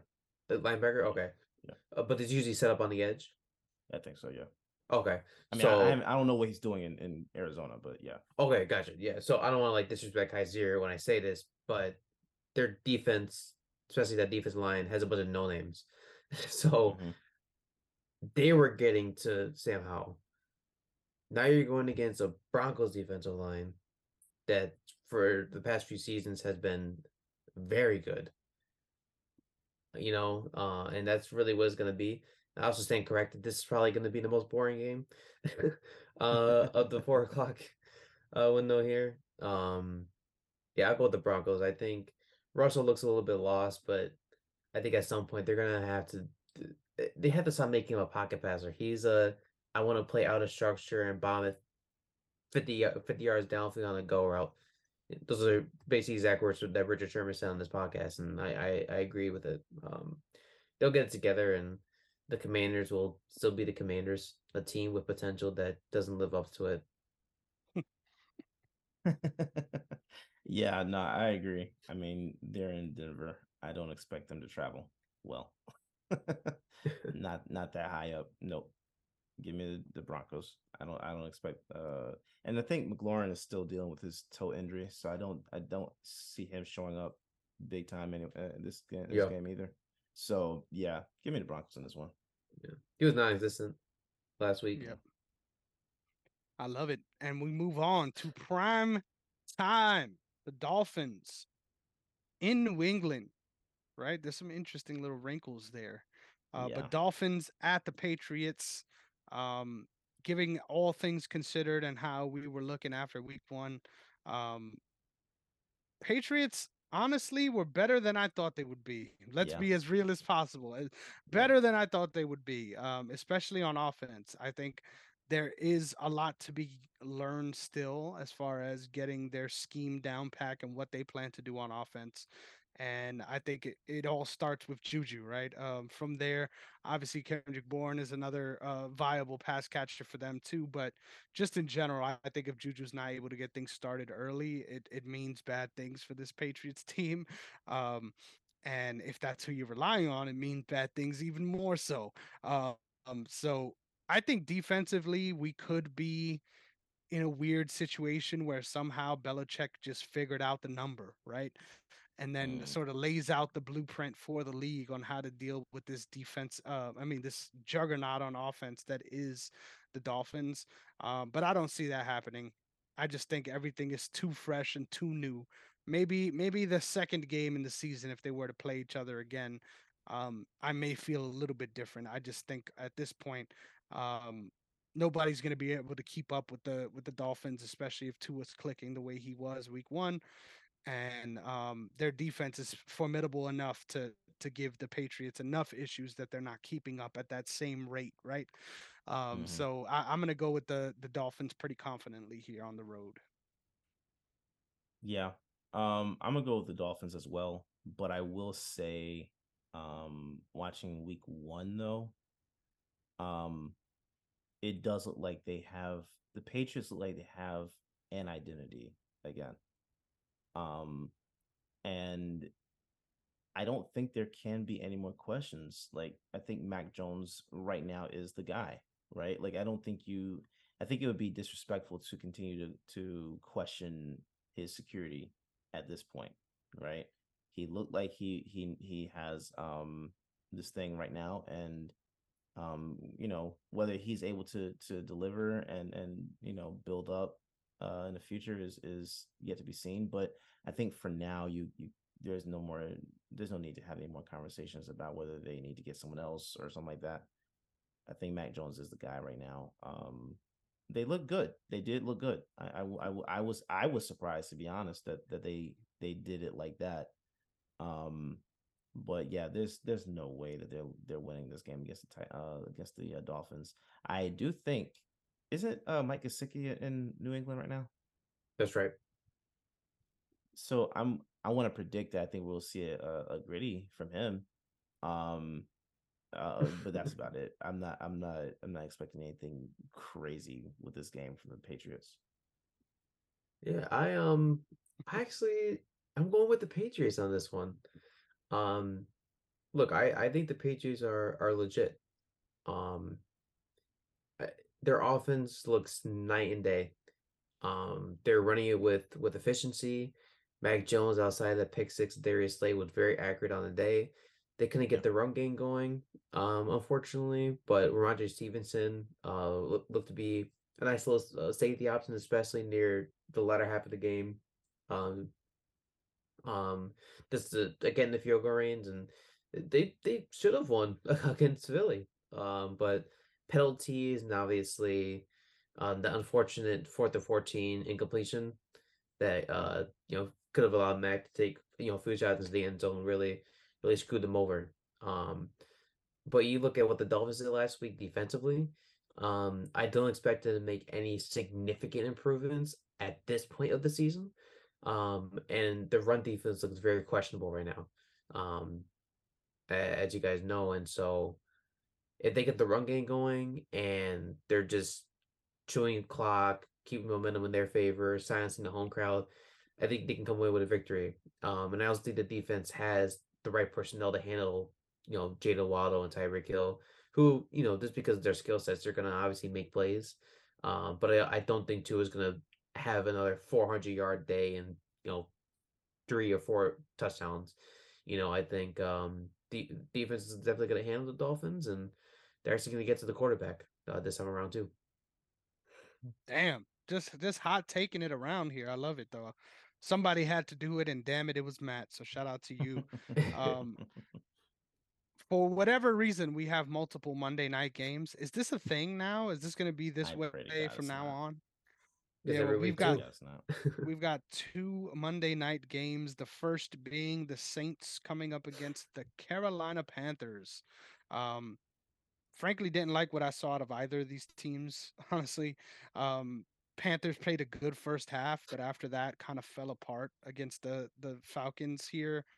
Um, and the Saints were playing it tough with the Titans the entire time, but it was a the the absolute opposite of a slugfest, right? It was a uh,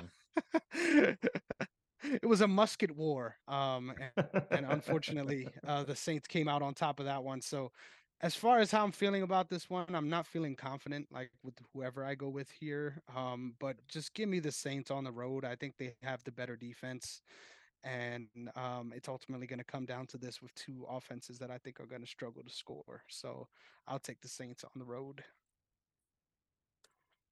yeah. What you I'm thinking, Matt? I'm gonna force you. I'm gonna force Matt to go first. Sorry, sorry about that, Derrick. No, thank you. Yeah, no. Um, that's it's tough. Um, I, I'll go with the I'll go with the Panthers actually. Um, they they had the Saints number last season. Um, and, and obviously to your point, Chris, I'm sure Derrick is going to cover the exact same.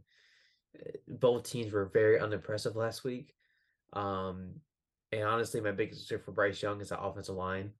Um, he's definitely somebody who can who can you know stay in the pocket is willing to take hits. Um, but hits like that can really, you know, um, lower the amount of time you have in this league. So I think they want to try and avoid that.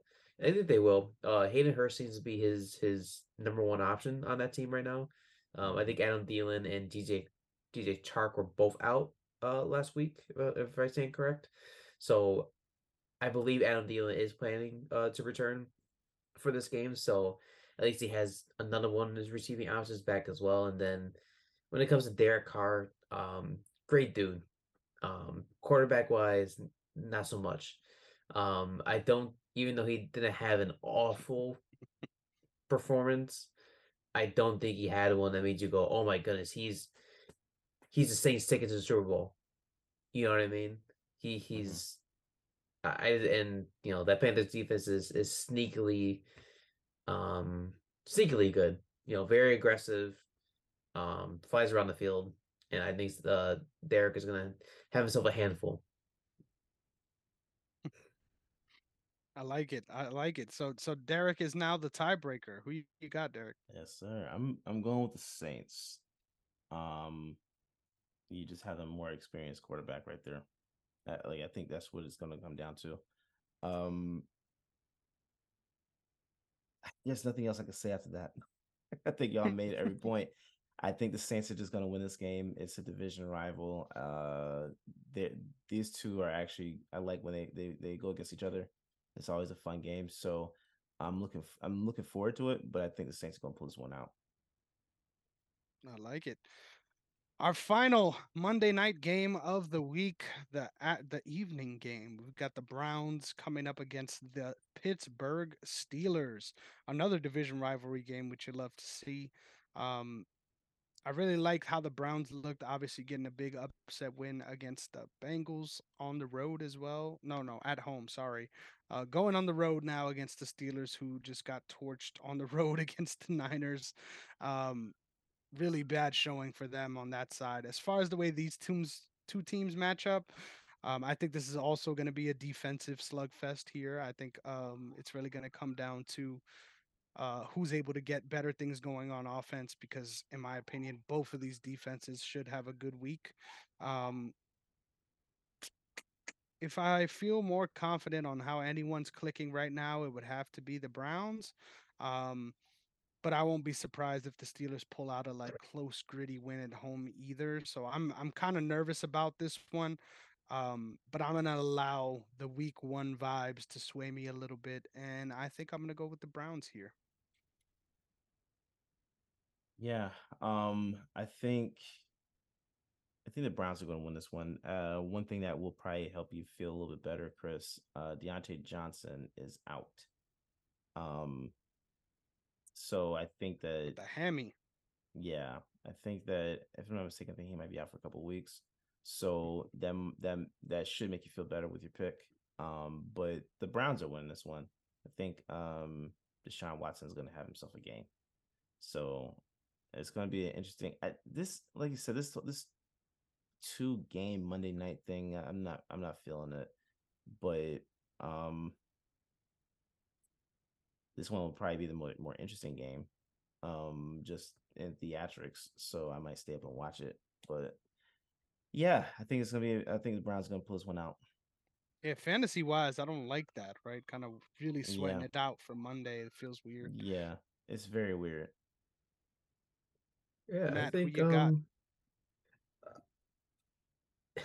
AFC North games are so difficult to predict um, because they're always slugfest or honestly chris i'm going to use that or uh musket wars or what was it you said? Musket musket duels or whatever you want to call it. Um i'll go with the browns i think. Their defense looked incredible last week. Um Sears defense not so much. And i i think Deshaun will will pull it together eventually. Um he, he just looks like somebody who's playing without confidence right now.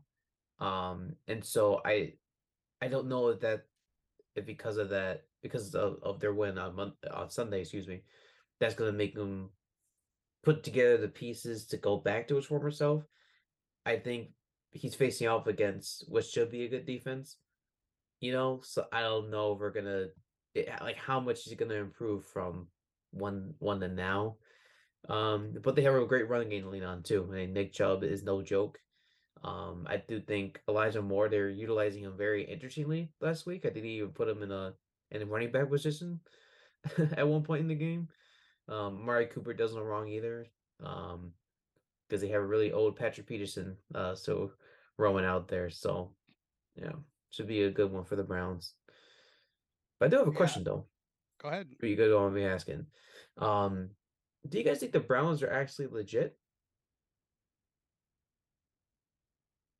I, I, I, I'll say it again. I said it already. I think there's a real good chance for every team in the AFC North to make the playoffs, just because I think that's how strong the division is. Now, will I be shocked if that doesn't happen? no, um, but I think there's a real good chance. Now, if we're talking about like serious contender. I don't have them there just yet. I think it's games like this, right, that will really show us how serious they are. I'm honestly surprised that all of us picked the Browns here just because um, I felt like any dog shot with a divisional game isn't a bad shot to take, in my opinion.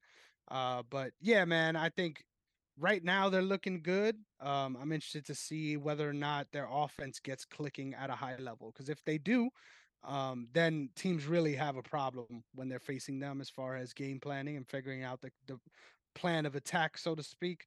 Uh, but until then, I think they're they're a little one dimensional at the moment. How about how about you, Derrick? How you feeling? Um, I never know what to think with the Browns. Like anytime, every time I, I feel like I can actually buy in, I get a glimpse of what it's like to be a Cowboys fan. It's just a letdown, and I don't want to. I don't. I don't want to buy in. So I'm. I'm. I'm at this point where I'm just kind of like, it is what it is. Like they'll. They're the Browns. If they. If they pull something off, they pull something off. If they don't, we're not shocked. Eh, I, I, that's that's just where I am right now. I'm, I'm like in between. I don't know what to think about them though. They should be good though. They should be, and and you know, like the Cowboys when they should be good, they're just flops. Atrocious. yeah. I Yeah, just I just they I flop. just I can't. Yeah, I can't do it. Yeah. No, for sure. Definitely, definitely agree with you guys. Um, perhaps it's a bit too early to ask that question, but uh, on on paper they have a, a very good looking roster. So, you know, we'll we'll see. You know, come you know week eight or week nine if you know we're gonna think of the Browns in in, in just a positive light. I'll uh, I'll put it that way. Mhm. right. I agree. Let's talk about overachievers here from last week before we get out of here. Is there any name, anybody particular that sticks out to you as far as being the sort of performer of the week when it came to ge- uh, week one and uh, really bringing their team over the top? Anyone come to mind for you guys? Um, sorry, Uh, I I'm got- actually gonna take a look. I have a couple. Um, I think you had to speak about Tua. I think you have to you have to speak about Micah Parsons. I think you have to speak about Jake Elliott, the kicker for Philly. Um, those are some Same, yeah. really long kicks, you know, like so I, I I I don't um I think those are the three that immediately come to mind uh for week one for me. I like Yeah. it. What about you, Matt? Um, you know, it's funny because like think about fantasy, like makes you realize how many freaking people play in the NFL, play in the NFL. Um, honestly, I'll go. I'll go with my boy, uh, Jahan Dotson. Um, ho- honestly, he dropped. I think it was, you know, like nine or ten points. Um, this season, so I think he's a sleeper. Um, I think as the season progresses, um, him and Howell are going to develop a, a better connection than him with McLaurin. So he's definitely something to keep an eye on. I mean, Sam LaPorta, uh, for sure. Um, I know I'm technically using guys that are on my team, um, but uh, Sam LaPorta definitely he definitely looked like um, a, nice little safety net for Goff when people were open downfield. And in hindsight, even if he's you know last week he was five for thirty seven, that's you know at least in the lead diamond that's worth eight points. Um, so that's nothing to you know to take your hat off on, or that's even the phrase. Um, yeah. I like it. yeah. I like it. I think there was a lot of random ones. That for me, the one I would go with is Tyler Tyler Allgeier. Just not expecting that at all. Right? You get you get a, a first round running back. You think uh, it's gonna be their show, right? Uh, but he was able to show out, get I think over sixty yards and touchdown. So um, I think it's very clear that that's the direction they're gonna keep going in Atlanta, which I do not mind. I think it works. So Why why break apart something that works? Uh, we just got to get that past offense going, and Yeah. he should be in a better Yeah. spot for sure. I think um even Brandon Aiyuk was a huge surprise. Um, I know a lot of people um benched him in favor of I I know for a fact like a, a T I did. Higgins or yeah like another I didn't. you know wide receiver too. um, and yeah, he did way better than anybody expected. I expected him to be you know silent, and uh, he did the opposite of that. So if you started him, I'm sure he helped you uh, win your win your win your matchup. If you benched him, um, my condolences. Um, Yeah, sincerely. I will If I would have say benched him, I would have had the most points week one. I still won, thankfully, but I would have had I would have had the most points. What were you about to say, Yeah. Derrick? Wow. Yeah, no, I think um one for me, one other one for me is especially if you're playing IDP league, um Jalen Carter specifically. For as little as he played, as I mean, his impact was was truly felt, and I think with Fletcher Cox being out, we're gonna see the shift to him a lot faster than than people may have expected. Jalen Carter, I think, is another impact player for me. Heck Jordan yeah, Addison don't, too. don't doubt him. Yeah, Jordan Addison did really good week one too. Didn't Yeah. expect him to have that much of an impact early on. A lot of good rookies producing, which you love to Yeah. see, Yeah. right? Yeah. Um, it's always kind of taken for granted whenever you pick somebody with a good draft pick that they're gonna do what they need to do out there. Oh, And yeah. trust Mhm. me, um, shout out, shout out my guy Alex Leatherwood. There's nothing guaranteed in this league, no matter where you get picked. So always good to see those rookies uh, ball out. But with all that being said, we are done. We are through. Thank you so much uh, for tuning in and ch- and hanging out with the sideline guys as always for our week two predictions. This was a ball. So before we get out of here, Matt, why don't you tell the people where they can find you? Yeah, of course. Uh, you can find me over on Instagram, Matt underscore T uh 29. Um, you know, thank you guys so much for having me. Uh, I love getting a chance to talk football. Um, and obviously to be able to do it with you guys. It's always a pleasure. Uh, I love doing this stuff with you. Um, and of course, make sure you follow the OTS media brand on all platforms. Um, because you know, these two put together some really great podcasts. Um, they worked their asses off to, to help deliver you guys this content um that we hope you love. So thank you. Appreciate you guys. Hey, Matt, just sir. making my job easier. You love to see it. Thank you, man. Uh, Derrick, why don't you tell them where they can find you as well? Yeah, follow me at Derrick underscore OTS. That's D E R R I C K, the black way to spell it. Um, and like like Matt just said, follow the brand. Uh, most importantly, at OTS Media Co. All social media platforms, OTS Media on YouTube. Hit that like button, subscribe, and notification bell. Uh, got a lot of great stuff coming, so please check it out. Yes, sir. And you could find me at Negron MMA on Twitter as well as the good old Tiki Taki. You could also find me on Instagram at Chris Negron underscore. Uh, but with all that being said, can't wait to see you guys again for week three. But we got to leave you as always with a good old see you later. Peace. Peace.